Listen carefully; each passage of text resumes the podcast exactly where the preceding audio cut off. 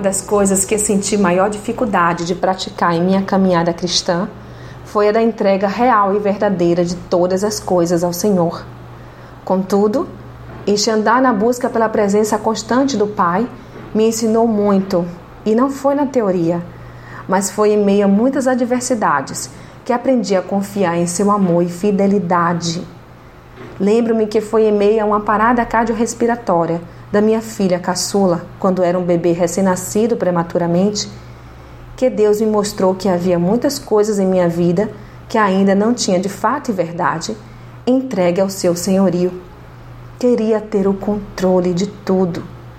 E ali, em meio àquela luta pela vida da minha filha, agradeci e fiz a entrega mais verdadeira e profunda da minha vida.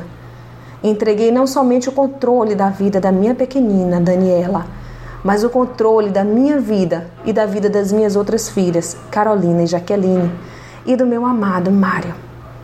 Não queria mais controlar nada, nem ao menos sabia o que era melhor para mim, e tinha plena convicção e fé na palavra que diz que todas as coisas cooperam juntamente para o bem daqueles que amam a Deus, que são chamados segundo o seu propósito.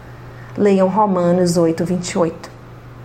Mas precisamos estar dentro deste propósito. E para tanto é necessária a comunhão com o Pai.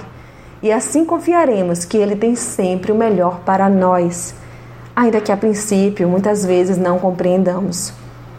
Quando se entrega plenamente tudo ao Pai, a frase não aceito isto ou aquilo passa a ter novo significado para você, o de rebeldia. E olhe que hoje em meio a tantas heresias, já se ouve pessoas ordenarem o que Deus tem que fazer ou não. Só Jesus para a transformação e rendição destas vidas. Mulheres, aprendi da forma mais dura que somos pó e cinza e que sem Deus nada podemos fazer. Reflitam em João 15, 5. Portanto, entreguem tudo em Suas mãos e desfrutem do direcionamento dele para as suas vidas e acreditem, não há nada melhor a se desfrutar. Reflitam nisto. Sou Sayonara Marques e minha página no Facebook é Despertada Mulher Sábia. Fique na paz de Deus.